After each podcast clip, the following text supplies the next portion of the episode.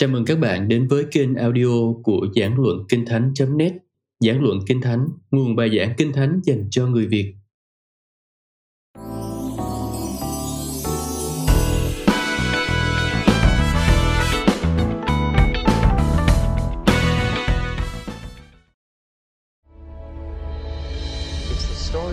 Đó là câu chuyện kể về cách Đức Chúa Trời tìm kiếm một nàng sâu cho con một của Ngài.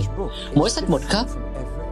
Tôi cố gắng đưa cho các bạn những chìa khóa để tự mình giải mã Kinh Thánh. Giải mã Kinh Thánh cùng David Paulson. Thi Thiên phần 2 Chúng ta đang xét đến sách Thi Thiên.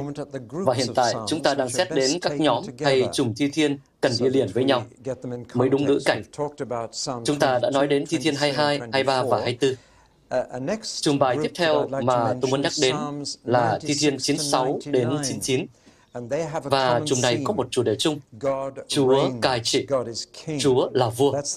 Đó là nội dung cựu ước gần với khái niệm vương quốc Đức Chúa Trời nhất và những bài thi thiên này gắn liền với nhau.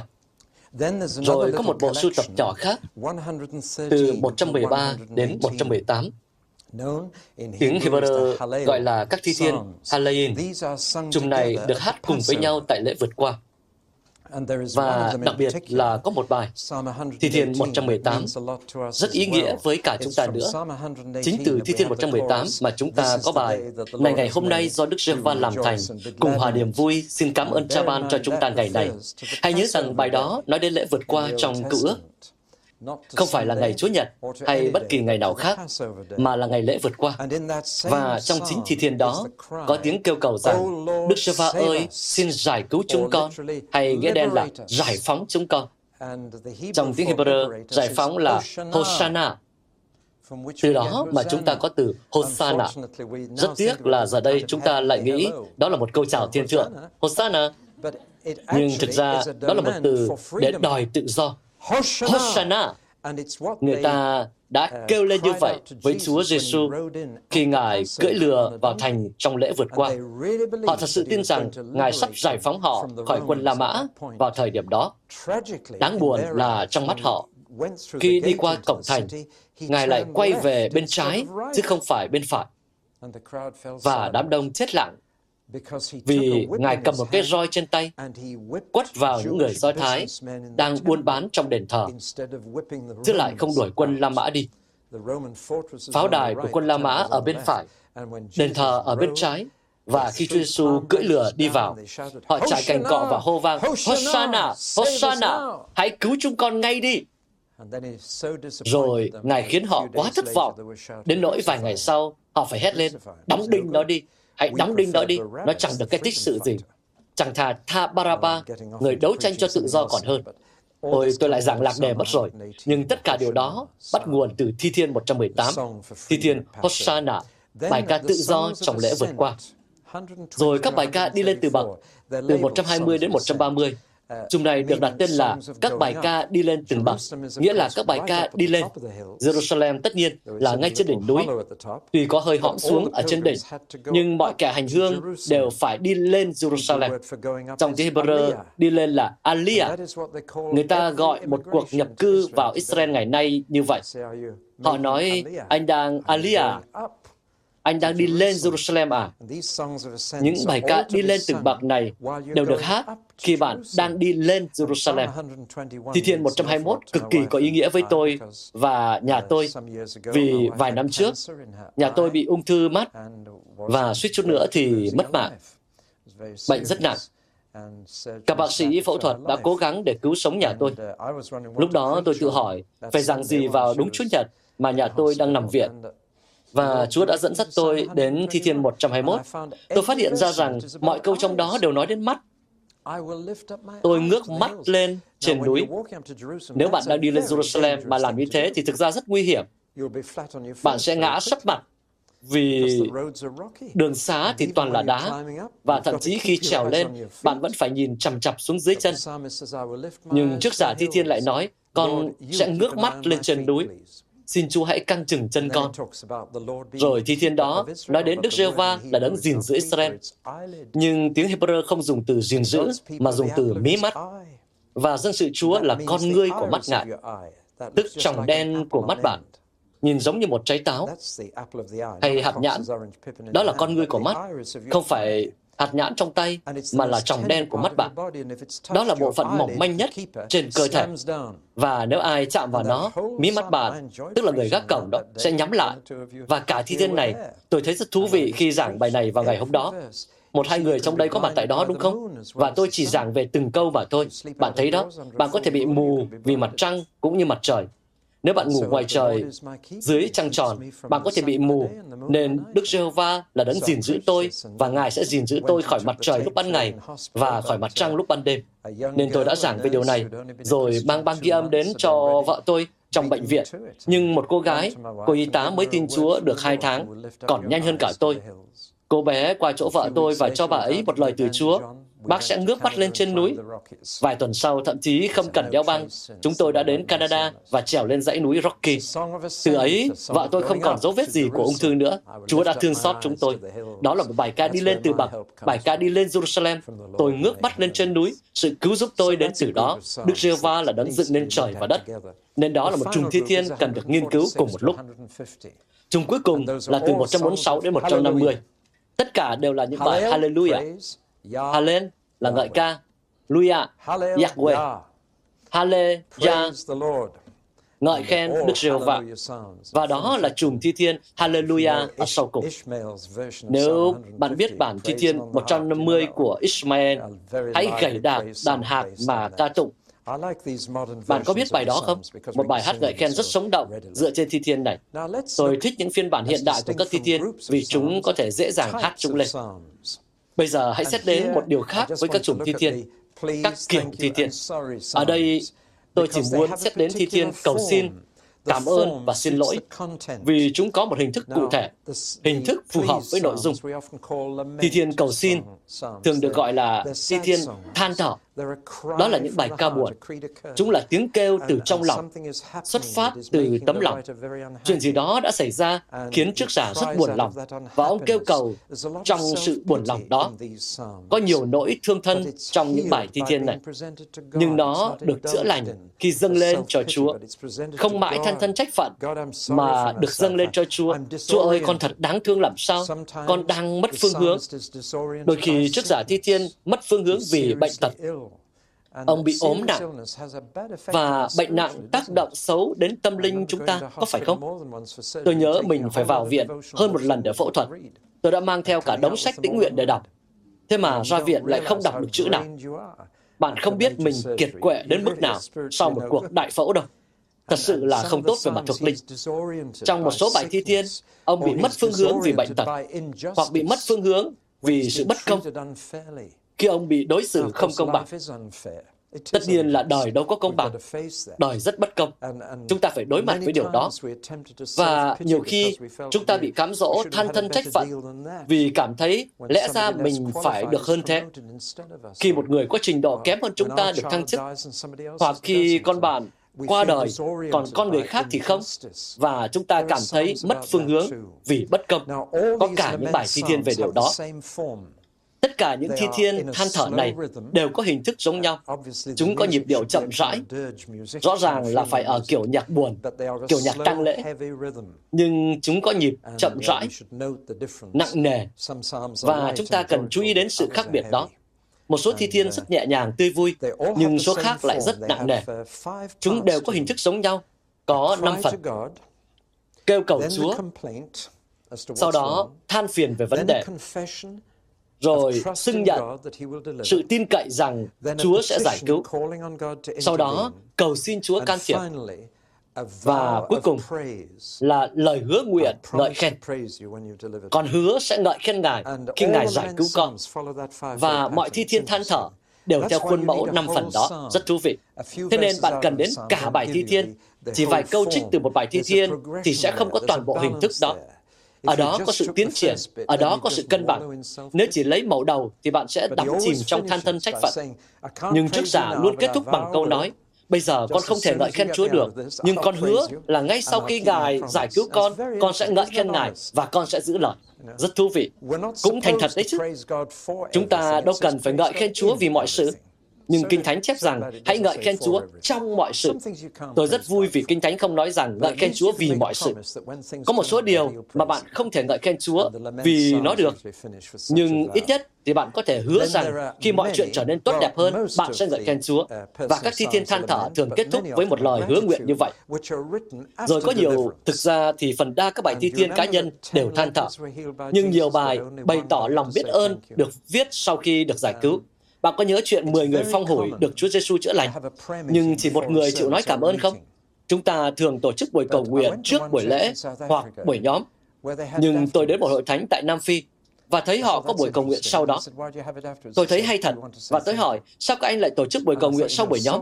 Họ nói, chúng tôi muốn nói lời cảm ơn. Và tôi nghĩ chúng ta hay xin Chúa chúc phước cho buổi nhóm.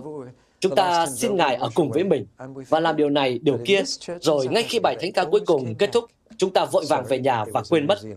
Nhưng hội thánh tại Nam Phi này luôn trở lại, xin lỗi là tại New Zealand, đúng ra là tại New Zealand, ở tại đảo Nam. Họ luôn trở lại và có thời gian cầu nguyện tạ ơn sau buổi nhóm. Điều này đã dạy tôi một bài học. Chúng ta quá quen cầu nguyện trước khi mọi thứ diễn ra mà không quen trở lại và nói cảm ơn Ngài Chúa ơi. Các bài thi thiên cảm ơn lại cũng có một hình thức cụ thể. Bốn điều được nói tới trong mỗi bài. Đầu tiên là có lời công bố, con sẽ ca ngợi. Rồi có một khẳng định về điều mà chức giả sẽ ngợi khen Chúa. Hỡi linh hồn ta, hãy chúc tụng Đức giê va Chớ quên các ân huệ của Ngài. Đó là phần đầu tiên. Phần thứ hai là chính Ngài tha thứ các tội ác ngươi, chữa lành mọi bệnh tật ngươi. Như vậy, câu đó khẳng định về điều mà ông muốn cảm ơn. Thứ ba là lời chứng về sự giải cứu. Làm chứng là một điều tốt. Một trong những bài thi thiên là những người được Đức giê va đã cứu chuộc khỏi tay kẻ thù, hãy nói như vậy. Nếu Chúa đã ban phước cho bạn, thì hãy nói như vậy. Hãy chia sẻ điều đó với người khác. Lời chứng chính là như vậy. Chính là điều mà chúng ta mới làm sáng nay. Đó là phần thứ ba của một thi thiên cảm ơn. Và phần thứ tư luôn là lời hứa nguyện ngợi khen. Hứa tiếp tục ngợi khen Chúa về những gì đã xảy ra. Như vậy là có một khuôn mẫu cho những kiểu thi thiên này. Thi Thiên ăn năn, không nhiều lắm, ít bài hơn. Thi Thiên 51 là rõ ràng nhất. Lại có một khuôn mẫu, và thật thú vị khi để ý đến hình thức này, có thể gọi như vậy.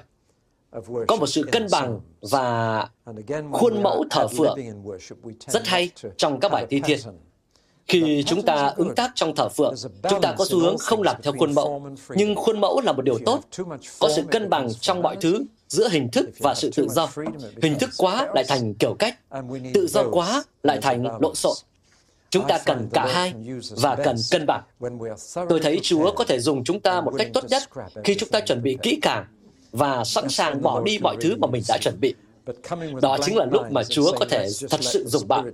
Nhưng nếu chẳng suy nghĩ gì cả và bảo rằng hãy cứ để Đức Thánh Linh ngẫu hứng trong sự thờ phượng thì thường là không ổn. Đôi khi làm vậy trong trường hợp khẩn cấp thì được. Nhưng nếu lấy đó làm khuôn mẫu thờ phượng chung thì lại thành cái mà tôi gọi là chủ nghĩa nghi thức ân tứ. Bạn biết cái đó là gì rồi đấy. Như vậy là có một hình thức một cách thích hợp để nói cùng Chúa và dùng thi thiên giúp chúng ta tự động phát triển một hình thức phù hợp. Giống như khi bạn đọc piano, 1, 2, 3, đồ, re, mi, fa, son, la, si. Bạn có học tất cả những điều này không? Nó rất có chủ ý, rất uh, máy móc. Nhưng sau một thời gian, bạn thấy mình đàn mà không cần nghĩ. Thế là bạn chơi được. Tôi tin rằng sự thờ phượng có thể giống như vậy. Bạn học hình thức một cách khá máy móc nhưng cần có khuôn mẫu. Và rồi sẽ đến lúc bạn gần như không ý thức rằng mình đang dùng đến nó. Rõ ràng là khi David viết những bài thi thiên này, ông gần như không ý thức rằng mình đang dùng một hình thức. Nhưng bằng một cách nào đó, hình thức tạo ra sự cân xứng, đối xứng và đại loại như vậy. Rồi, cuối cùng hãy xét đến các phạm trù hay loại thi thiên đặc biệt có bốn loại. Chúng ta đã xét đến các chùm thi thiên, xét đến các kiểu hay hình thức, cấu trúc của những điều cụ thể mà họ muốn nói với Chúa. Nhưng bây giờ, hãy xét đến những loại cụ thể rất đặc biệt. Và loại đầu tiên được chúng ta gọi là thi thiên hoàng gia. Không có gì là lạ vì David sáng tác từ đời thực Ông là một người chăn chiên, nên ông đã viết rằng Đức Giê-va là đấng chăn giữ tôi. Nhưng sau này ông cũng lên ngôi vua, nên ông đã viết về việc làm vua và từ góc độ của người trong cuộc. Vậy là chúng ta có thi thiên đăng quang trong thi thiên 2, tôi đã nhắc đến nó rồi. Nhưng có một số thi thiên khác mà quốc ca nước Anh đã phỏng theo. Nếu bạn kết hợp tất cả các thi thiên hoàng gia lại với nhau, thì bạn sẽ thấy toàn bộ quốc ca Anh ở trong đó. Xin Chúa phù hộ cho nữ vương nhân tử, xin ban cho người chiến thắng. Thấy không ạ? Một thi thiên chỉ nói về việc cho vua được chiến thắng khi đánh trận rằng xin ban cho người chiến thắng là từ đó mà ra. Và bạn sẽ thấy quốc ca Anh đã được sáng tác một cách rất khéo léo từ các bài thi thiên. Các biệt duy nhất tất nhiên là nữ vương của chúng ta không phải là nữ vương của dân Chúa. Vì thế, xét trên một khía cạnh, một số điều mà bài ca đó nói về bà là không thích hợp. Nhưng tôi e rằng các nước khác Israel rất hay nghĩ rằng họ là dân của Chúa đã có lúc Hoa Kỳ nghĩ thế. Nhưng tôi e rằng có nhiều người nghĩ Anh quốc cũng như vậy. Thậm chí có một giáo phái gọi là chủ nghĩa Anh Israel. Có thể bạn đã nghe đến nó. Cứ như thể chúng ta đặc biệt lắm. Tôi bảo này, nước Anh không có gì đặc biệt trong mắt Chúa đâu. Và Ngài đang phán bảo điều này với chúng ta một cách rõ ràng nhất có thể. Chỉ có một dân tộc mà Chúa đã chọn làm dân tuyển, và đó là dân Israel. Và chúng ta đừng bao giờ quên điều đó. Không có dân tộc đặc biệt nào khác. Nam Phi đã nghĩ rằng họ đặc biệt và vin vào cuộc đại di cư đến Travalan. Họ tuyên bố rằng sách xuất Ai Cập ký chỉ toàn nói về họ. Điều này gần như trở thành một tôn giáo, và họ nghĩ như vậy. Nên một dân tộc rất dễ nghĩ rằng họ là dân tuyển của Chúa. Không phải đâu. Chúng ta là dân ngoại. Đừng bao giờ quên điều đó. Chúng ta đã được tháp vào gốc gác Do Thái ngợi khen Chúa. Nhưng chúng ta là dân ngoại, không phải một dân đặc biệt gì. Và những thi thiên hoàng gia này là dành cho các vua của Israel. Tuy nhiên, tất cả chúng ta sẽ cai trị với Đấng Christ. Nên xét trên một khía cạnh, chúng ta có thể hát dung. Có một thi thiên tuyệt vời về Hoàng hậu. Bạn đã đọc bà thi thiên 45, chỉ toàn nói về Hoàng hậu, và bà cảm giác mình không xứng làm vợ vua chứ. Nhưng bạn cần phải cảm thấy như vậy, vì bạn là nàng dâu của Đấng Christ. Người Anh chúng ta thuộc hoàng tộc Anh quốc và chúng ta sẽ đồng ngồi trên ngai với Chúa Giêsu. Vậy thì hãy sống như hoàng thân và người ta kỳ vọng rằng hoàng thân phải trội hơn những người khác chứ không kỳ vọng rằng họ cũng có những vấn đề như mọi người. Nên hãy sống như hoàng thân. Những thi thiên hoàng gia này có nhiều điều để nói với chúng ta. Bạn có biết sư tử và kỳ lân là từ Thi Thiên 22 mà ra không? Từ một trong những bản dịch Kinh Thánh tiếng Anh đầu tiên, trong đó có sai sót về con kỳ lân, vì kỳ lân không tồn tại, bạn biết đó. Nhưng ở Thi Thiên 22 trong bản dịch tiếng Anh thời đầu, có sư tử và kỳ lân, quốc huy của nước Anh từ đó mà ra. Vâng, Canada từng nghĩ rằng họ cũng vậy. Và bạn có biết tại sao đó là quốc gia duy nhất trên thế giới được gọi là quốc gia tự trị Canada không? Điều này dựa trên Thi Thiên 72, trong đó chép rằng người sẽ cai trị từ biển này tới biển kia. Và vì Canada trải từ Thái Bình Dương đến Đại Tây Dương, nên họ nói chúng ta là quốc gia tự trị Canada. Vì họ đã hiểu theo nghĩa đặc biệt này, chúng ta là quốc gia tự trị của Đức Chúa Trời. Nhiều nước nghĩ rằng mình là dân tuyển, nên họ đã dùng thi thiên sai cách sai cách. Nhưng tất nhiên, David là người, là hình mẫu của một vị vua lý tưởng. Ông là một người theo lòng hay đẹp lòng của Chúa. Có thể ông đã phạm phải sai lầm nghiêm trọng, và đúng là như vậy. Nhưng ông vẫn là một người đẹp lòng Chúa. Thế nên từ đó trở đi, người Do Thái cứ tìm một con trai vua David khác. Và đối với người Do Thái, thi thiên hoàng gia trở thành thi thiên về đấng Messiah hay thi thiên tiên tri. Đó là loại thứ hai. Từ Messiah, chúng ta thường phát âm là Messi, nghĩa là được sức giàu. Tại lễ đăng quang của mọi vị vua Israel, họ được sức giàu như một biểu tượng của Đức Thánh Linh. Các quốc vương và nữ vương nước Anh ở giữa lễ đăng quang thường được cử hành lễ sức dầu, một loại dầu đặc biệt được pha chế từ 24 loại dầu và thảo dược họ được sức giàu. Nhưng thực chất thì đó là điều dành cho vua Israel. Từ được sức giàu trong tiếng Hebrew là Messiah. Và từ đó chỉ xuất hiện một lần trong cả cựu ước, trong Thi Thiên 2. Đấng được sức giàu của ta. Vua của ta tại Sion, Chúa phán, và Ngài cười nhạo những kẻ nghĩ rằng họ có thể quăng xa xiềng xích của sự cai trị của vua. Khi bạn coi các thi thiên là lời tiên tri và 20 bài trong đó được trích dẫn trong Tân ước, thật đáng kinh ngạc với những gì được tiên tri về con vua David trong những thi thiên này. Để tôi đọc qua một lượt.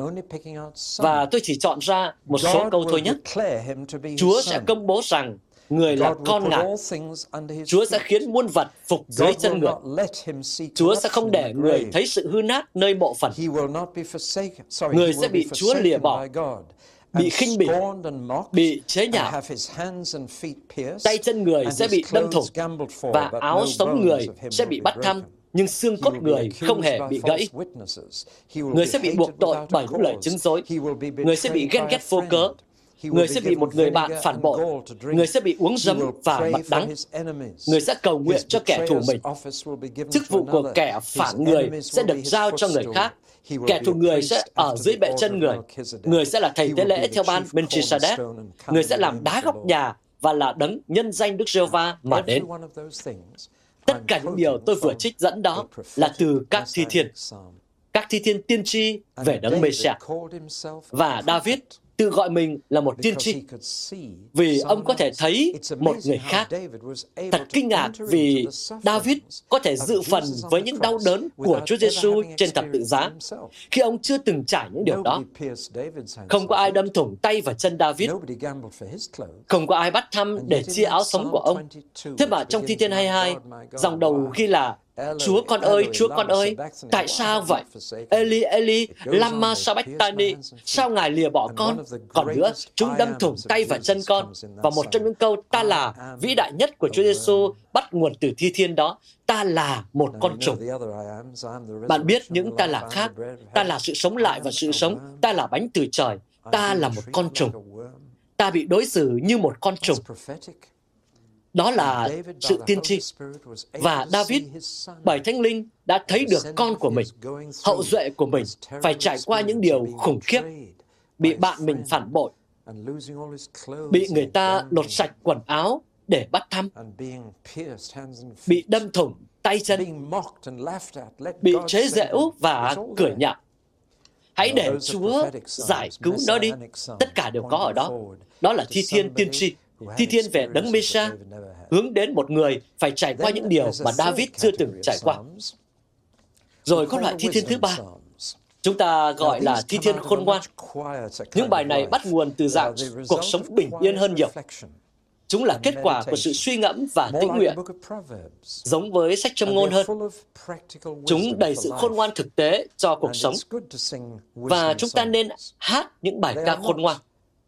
Chúng không dành cho khủng hoảng, mà để lưu lại sự khôn ngoan trong tâm trí của chúng ta. Kinh Thánh sẽ không khiến bạn thông minh, nhưng Kinh Thánh sẽ khiến bạn khôn ngoan. Bạn thích cái nào hơn? Tất nhiên là bạn sẽ kiếm nhiều tiền hơn nếu thông minh, nhưng bạn sẽ sống trọn vẹn hơn nếu khôn ngoan. Nên Kinh Thánh là để khiến chúng ta nên khôn ngoan, chứ không phải thông minh. Nhiều sách khác để khiến bạn thông minh, nhưng chỉ một sách khiến bạn khôn ngoan thật. Trong Kinh Thánh, sự khôn ngoan liên quan chủ yếu đến hai điều. Một là cách hành xử trong cuộc sống, và hai là những mâu thuẫn trong cuộc sống. Và sự khôn ngoan nghĩ về những điều này. Đầu tiên, cách hành xử trong cuộc sống. Sách Thi Thiên bắt đầu bằng một bài Thi Thiên khôn ngoan, nói rằng có hai con đường. Bạn có thể đi con đường của kẻ vô đạo, hoặc bạn có thể đi con đường của người khôn ngoan, tin kính. Bạn có thể là một kẻ ngu ngốc, hoặc bạn có thể khôn ngoan. Cũng giống như Chúa Giêsu kết thúc bài giảng trên núi bằng hai con đường. Đường khoảng khoát dẫn đến sự hủy diệt, và đường hẹp dẫn đến sự sống. Sách Thi Thiên mở đầu với hai con đường. Từ đó nói rằng tập bài hát này chỉ dành cho những người bước đi đúng đường không dành cho những người ngồi, đi hoặc đứng với kẻ làm ác. Đó là ba động từ thú vị. Đừng đi với kẻ xấu. Đừng đứng với kẻ xấu. Và đừng ngồi với kẻ xấu. Ở đó có sự tăng tiến. Bạn biết điều đó có nghĩa là gì không? Nếu bạn đi cùng ai đó thì bạn sẽ tán gẫu và cóp nhặt điều gì đó từ họ. Nếu bạn đứng lại với họ thì mối quan hệ trở nên sâu sắc hơn. Nếu bạn ngồi với họ tức là bạn đã trở thành bạn bè. Và Kinh Thánh nói rằng đừng đi, đứng hoặc ngồi trong đường của tội nhân. Vì có lẽ bạn bè là những người ảnh hưởng nhiều nhất đến đời sống của bạn. Lựa chọn bạn bè có lẽ là lựa chọn quan trọng nhất của cuộc đời bạn. Bạn bè xấu làm hư phẩm hạnh tốt. À, tính nết tốt. Xin lỗi, Paulo nói như vậy. Đó là cách hành xử trong cuộc sống. Nhưng những mâu thuẫn trong cuộc đời, Thi Thiên 73 là một thi thiên kinh điển về mâu thuẫn trong cuộc đời. Mâu thuẫn lớn nhất trong cuộc đời là gì? Tôi sẽ cho bạn biết rằng người xấu thoát tội, còn người tốt phải chịu khổ. Và Thi Thiên 73 đối mặt với vấn đề đó một cách trực diện. Và chức giả Thi Thiên nói, còn giữ lòng tinh sạch là vô ích. Thật phí thời gian khi cố gắng sống tốt. Tại sao? Ông nói rằng kẻ ác được qua đời bình an trên giường mình. Chúng kiếm nhiều tiền, chúng thoát tội, chúng không bị bắt quả tang và chúng sống hạnh phúc. Vấn đề đó đã bao giờ ghé thăm bạn chưa? Mấy người hàng xóm của bạn chẳng quan tâm mấy đến Chúa, thậm chí không cố sống tin kính, nhưng họ lại hạnh phúc. Họ được tận hưởng cuộc sống và thật khó để cải đạo cho họ, đúng không? Vì họ hạnh phúc hơn chúng ta quá nhiều. Bạn có thấy vấn đề đó không? Và trước giả thi thiên nói, con thấy phiền lòng cả ngày. Đêm con không ngủ được. Con cố gắng sống cho ngay thẳng, nhưng quả là một trận chiến, Chúa ạ. Rồi con nhìn vào những người hàng xóm vô tín kia. Họ lại quá hạnh phúc, toại nguyện. Họ sống đến già và khá hạnh phúc. Đó đúng là một vấn đề.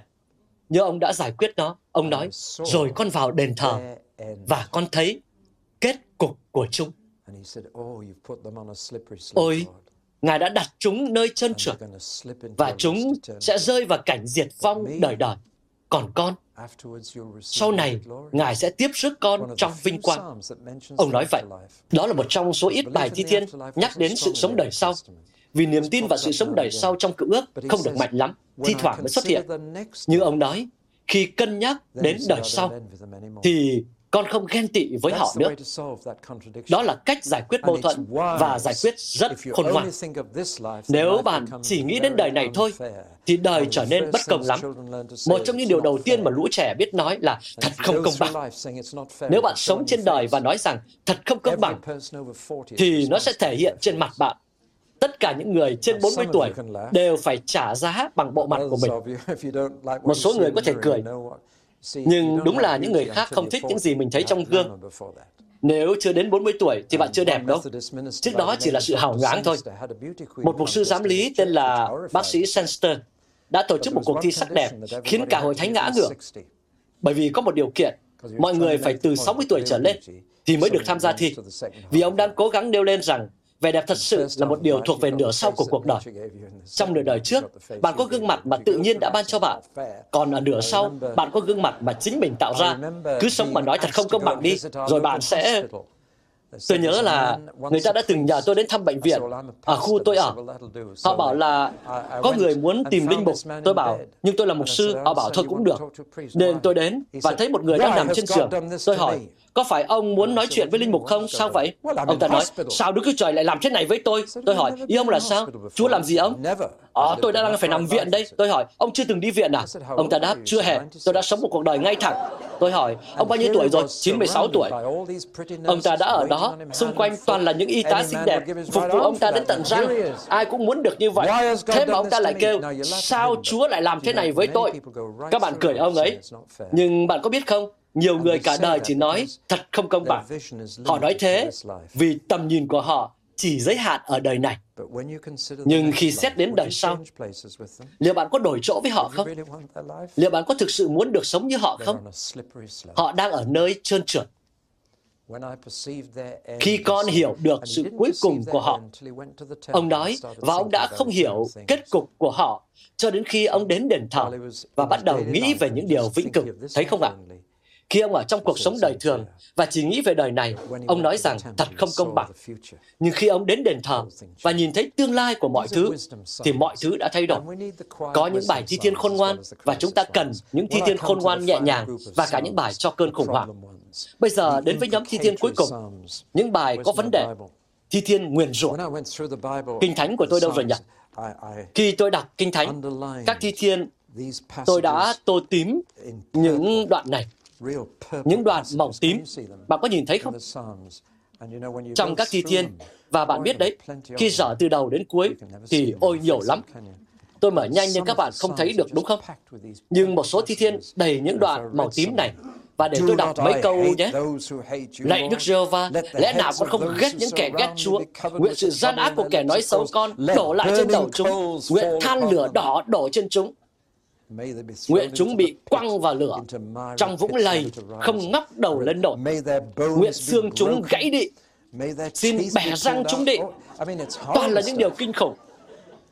Và tôi nghĩ rằng một trong những bài nổi tiếng nhất là Thi Thiên mà họ, họ đã sáng tác tại Babylon, nhưng lại không hát.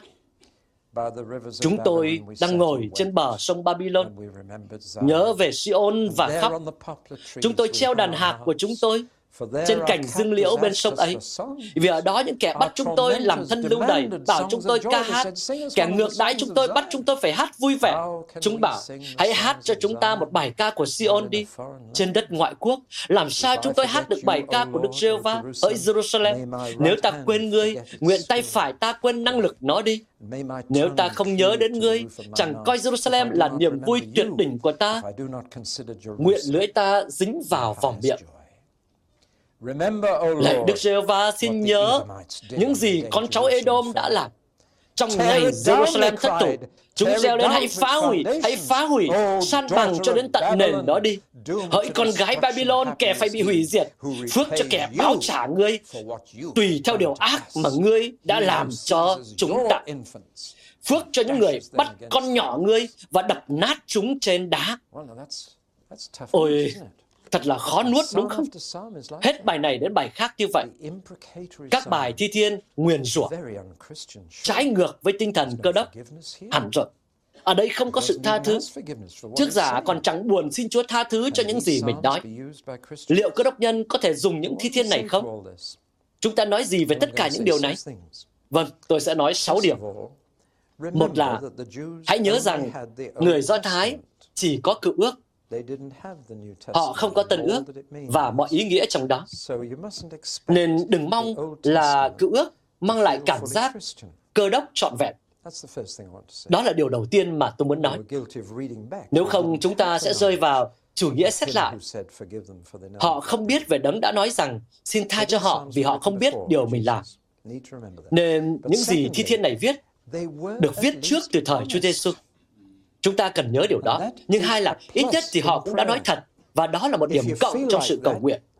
Nếu bạn cảm thấy như vậy, thì hãy nói với Chúa là bạn cảm thấy như vậy. Cảm thấy một đằng mà nói một nẻo thì cũng tệ không kém.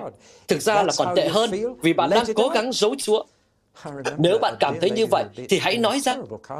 Tôi nhớ đến một người phụ nữ đáng mến, bị tai nạn xe hơi rất khủng khiếp, và suốt 20 năm, lúc nào bà cũng thấy đau đớn, và bà bị tật rất nặng. Bà chỉ có thể đi loạn choạng bằng nặng, đau đớn kinh khủng. Trong vòng 20 năm, một đêm nọ, bà quá ngấy, chán cảnh này Đến nỗi bà vừa đi vào phòng ngủ, vừa nguyền rủa Chúa. Vì để bà đau đớn, nguyền rủa Chúa theo đúng nghĩa đen. Và bà bị vấp vào tấm thảm, thảm chùi chân đó, và ngã vào giường. Bà không biết là mình bị ngất hay bị đập đầu, tới bất tỉnh, nhưng bà đã bị bất tỉnh trong nhiều giờ. Khi bà tỉnh dậy thì trời đã sáng, mặt trời chiếu qua cửa sổ, chiếu thẳng vào mặt bà rất sáng và bà cứ nghĩ là mình đã chết và đang đối mặt với Chúa. Bà rùng mình nhớ ra là mấy lời cuối cùng của mình nói lại là nguyền rủa Chúa và đã bà đã chuẩn bị tinh thần xuống địa ngục vì chuyện này. Xong bà nhận ra là à đây là ánh nắng đấy chứ nhỉ? Đây là phòng ngủ của mình. Mình vẫn sống này. Thế là bà thở phào nhẹ nhõm. Rồi bà chợt nhận ra, ô, mình không còn đau nữa. Bà nhảy ra khỏi giường và được lành hoàn toàn. Bà có thể cử động cả tay hay chân, không đau gì nữa. Bà lao ra đường và kể cho mọi người trên đường. Bà vào siêu thị, kể cho mọi người trong siêu thị. Tôi đã nguyền rủa Chúa, hãy xem Ngài làm gì với tôi này. Này, đừng có mà bắt trước bà ấy nha. Nhưng Chúa quả là quá ân điển. Nhưng bà đã thành thật với Chúa. Bà đã cảm thấy như vậy. Về phần tôi, khi tôi đọc những thi thiên nguyền rủa này, tôi thấy cảm tạ Chúa vì sự thành thật của những người này. Họ có nói với Chúa cảm xúc thật của mình và có phần thưởng cho sự thành thật với Chúa. Đừng cố giấu cảm xúc của bạn với Ngài. Nếu bạn cảm thấy ghê tởm Ngài, thì cứ bảo thế. Để tôi cảnh báo nhé, bạn sẽ không bao giờ cãi nhau với Chúa mà thắng được đâu. Khi nghiên cứu đến Habakkuk, bạn sẽ thấy điều đó. Nhưng ít nhất là bạn có thể tranh luận với Ngài. Ngài không ngại đâu nhưng bạn sẽ không thắng được Ngài. Điều thứ ba tôi muốn nói là thế này. Kẻ thù của họ cũng là kẻ thù của Chúa. Đó là điều quan trọng. Họ không chỉ cầu nguyện để báo trả những kẻ thù của mình. Nhưng David luôn nói rằng, kẻ thù của con là kẻ thù của Ngài, Chúa ơi. Thực ra là chúng đang chống lại Ngài, vì con là vua, và con ghét chính kẻ thù của Ngài. Không chỉ là của con, mà là của Ngài. Tuy nhiên, đối với chúng ta, Kẻ thù của Chúa không phải là thịt và huyết. Kẻ thù của Chúa là các quyền thống trị và các thế lực mở tối. Và tôi hy vọng là các bạn ghét chúng. Hy vọng là các bạn ghét ma quỷ với lòng căm thù sâu sắc. Vì nếu thật sự yêu Chúa, thì bạn sẽ ghét điều ác. Và có chỗ cho lòng căm thù trong đời sống cơ đốc. Chúng ta nghe rất nhiều đến tình yêu thương, nhưng có chỗ trong lòng căm thù. Bạn có ghét những kẻ ghét Chúa không? Vâng, họ đã làm như vậy. Bốn là, hãy nhớ rằng họ không có hiểu biết rõ ràng về sự sống đời sau. Họ không biết về ngày phán xét, về thiên đàng và địa ngục giống như chúng ta. Vì thế, xét trên một khía cạnh, họ phải cầu nguyện xin Chúa trừng phạt kẻ ác trên thế giới này. Nắm được không ạ? Họ chủ yếu nhìn về sự sống đời sau, theo hướng là mọi người đều đến cùng một chốn âm phủ, một dạng phòng chờ trong nhà ga không có tàu đến, một dạng tồn tại không thực, âm phủ. Nên họ phải cầu nguyện để Chúa minh oan cho mình trong đời này. Thế nên họ mới cầu nguyện để Chúa trừng phạt thân thể của kẻ ác trong đời này. Họ đang kêu cầu Đức Chúa Trời tốt lành, thi hành công lý. Nhưng năm là, và điều này cực kỳ quan trọng, trong mọi trường hợp, họ không tự mình trả thù, mà để đó cho Chúa. Đó cũng là sự dạy dỗ tốt đẹp trong Tân ước. Phaolô nói trong Roma chương 12 rằng, anh em đừng tự báo thù, hãy để Chúa làm điều đó. Ngài sẽ báo trả kẻ ác. Anh em không cần làm như vậy. Và trong tất cả những lời cầu nguyện này, họ không hề bày tỏ mong muốn tự mình trừng trị kẻ ác. Trong mọi trường hợp, Họ đều nói, Chúa ơi, Ngài hãy làm điều đó đi. Và khi bạn cảm thấy như vậy, hãy để đó cho Chúa. Ngài sẽ báo trả tất cả những ai làm hại bạn, vì Ngài đã ghi lại hết rồi. Bạn không cần làm thế. Theo tôi thì điều đó rất quan trọng.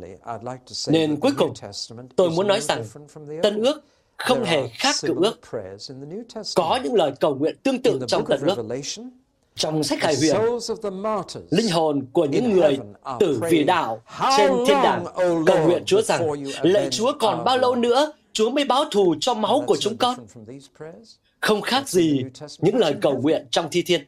Trong tân ước đấy, trên thiên đàng đấy, những cơ đốc nhân tử vì đạo đang cầu nguyện. Nhưng một lần nữa, họ đang trông đợi Chúa thực thi công lý và mang lại công lý. Đó là điều đáng làm.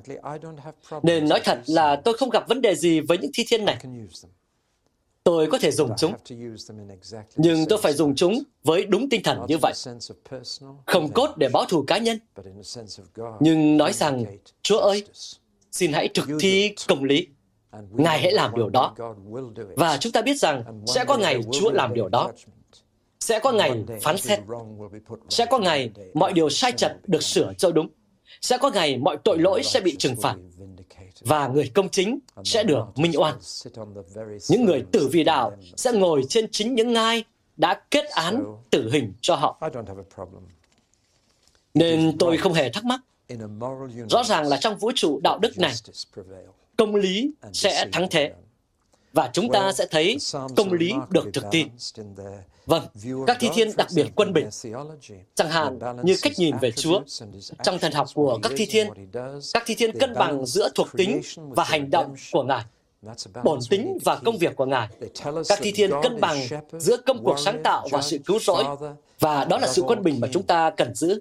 Các thi thiên cho chúng ta biết rằng Đức Chúa Trời là đấng chân chiên, chiến binh, đấng phán xét là cha và trên hết ngài là vua. và ở đây chúng ta có một cách nhìn cực kỳ đầy đủ và quân bình về đức chúa trời. Việc sử dụng các thi thiên chúng ta có thể dùng chúng một cách riêng tư cố gắng sử dụng mỗi ngày một bài trước khi đi ngủ. có những bài thi thiên để bạn đọc trước khi đi ngủ. hơn hết khi bạn đang hấp hối các thi thiên ấy nếu bạn học thuộc vài bài chúng sẽ rất ích lợi cho bạn những lúc bạn yếu ớt và hấp hối. Chúng sẽ bộc lộ đúng cảm giác của bạn. Hãy dùng chúng cách công khai nữa. Ước gì chúng ta có thể học cách dùng thi thiên theo cả bài, chứ không chỉ những mẩu nhỏ. Vì mỗi bài thi thiên được định để làm một hành động cầu nguyện hoặc ngợi khen, hoàn chỉnh. Và chúng ta cần học.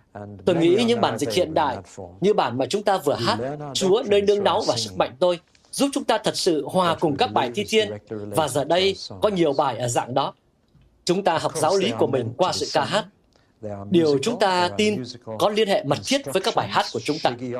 Tất nhiên là chúng dành để hát lên. Chúng du dương, có những chỉ dẫn về âm nhạc. Điệu Shigio Note là một trong số đó. Tôi không biết từ đó có nghĩa là gì. Tôi đã nói rằng từ thi thiên có nghĩa là tưng tưng, nó liên quan đến nhạc cụ dây và nhạc cụ hơi. Có chỉ dẫn âm nhạc cho nhạc trưởng trong khoảng à, uh, 55 bài Sheila. Theo tôi thì nó có nghĩa là tạm dừng, hoặc à, uh, lên tông, hoặc uh, hát to hơn, hoặc bây giờ có thể cất giọng một cách tự nhiên. Tôi thật sự không biết từ đó có nghĩa là gì. Tôi sẽ tìm hiểu khi về nơi vinh hiển, nhưng thế thì lại muộn quá. Không, chúng ta sẽ hát tại đó. Bạn đã bao giờ để ý xem có bao nhiêu lời hát trong sách cuối cùng của Kinh Thánh chưa? Sách đầy âm nhạc, đầy sự ca hát, và thiên đàng chắc chắn là một nơi để ca hát. Dù chúng ta sẽ làm những điều khác nữa, để tôi giúp các bạn tránh khỏi hiểu lầm nhé. Thiên đàng sẽ không phải là một buổi nhóm Chúa Nhật kéo dài vĩnh viễn đâu. Tôi nghĩ phần đa cơ đốc nhân nghĩ rằng thiên đàng sẽ là một buổi nhóm sáng Chúa Nhật kéo dài vô tận. Mỗi bài phải hát cả 17 triệu lần. Nói thật nhé, nếu thiên đàng mà như vậy thì tôi cũng không thích đi đâu. Nhưng không, sẽ có việc để làm. Sẽ có cả một vũ trụ mới để khám phá. Đủ thứ diễn ra. Trên đó thậm chí sẽ thú vị hơn thế giới này nhiều. Tốt hơn nhiều. Nhưng ca hát sẽ trở thành một phần trong đó. Và âm nhạc của thiên đàng sẽ là một trong những đặc điểm hấp dẫn nhất. Vì thế, mỗi khi chúng ta thật sự hát những bài thi thiên này, đó có thể là chút hương vị của vinh quang, có thể là một chút thiên đàng ngự xuống. Và mỗi khi chúng ta hát, bạn biết là các thiên sứ hát cùng với chúng ta. Bản thu âm ở nhà tôi có tiếng của các thiên sứ hòa cùng với một nhóm giới trẻ hát Hallelujah. Và các thiên sứ có hát cùng chúng ta. Chúng ta đang tham gia và một vòng ngợi khen không ngớt và vòng quanh thế giới suốt mỗi 24 giờ. Có một vòng ngợi khen trong việc ca hát cho Chúa và chúng ta trở thành một mắt xích nho nhỏ trong đó mỗi khi chúng ta ca hát. Nhưng nó không ngớt và Chúa có thể nghe được điều này. Nó không chỉ tiếp diễn trên đất. Sách Khải Huyền chép rằng điều đó sẽ tiếp diễn trên thiên đàng lúc nào cũng vậy. Chúc cho đấng ngự trên ngai được vinh quang, tôn trọng, oai nghi ca ngợi, tể trị và quyền năng. Amen.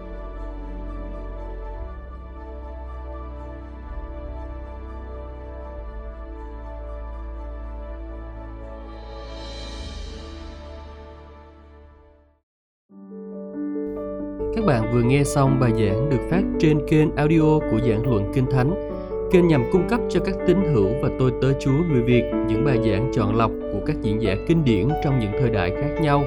Để biết thêm thông tin về chúng tôi, xin vui lòng truy cập trang web giảng luận kinh thánh.net. Xin chào và hẹn gặp lại các bạn trong những bài giảng tiếp theo.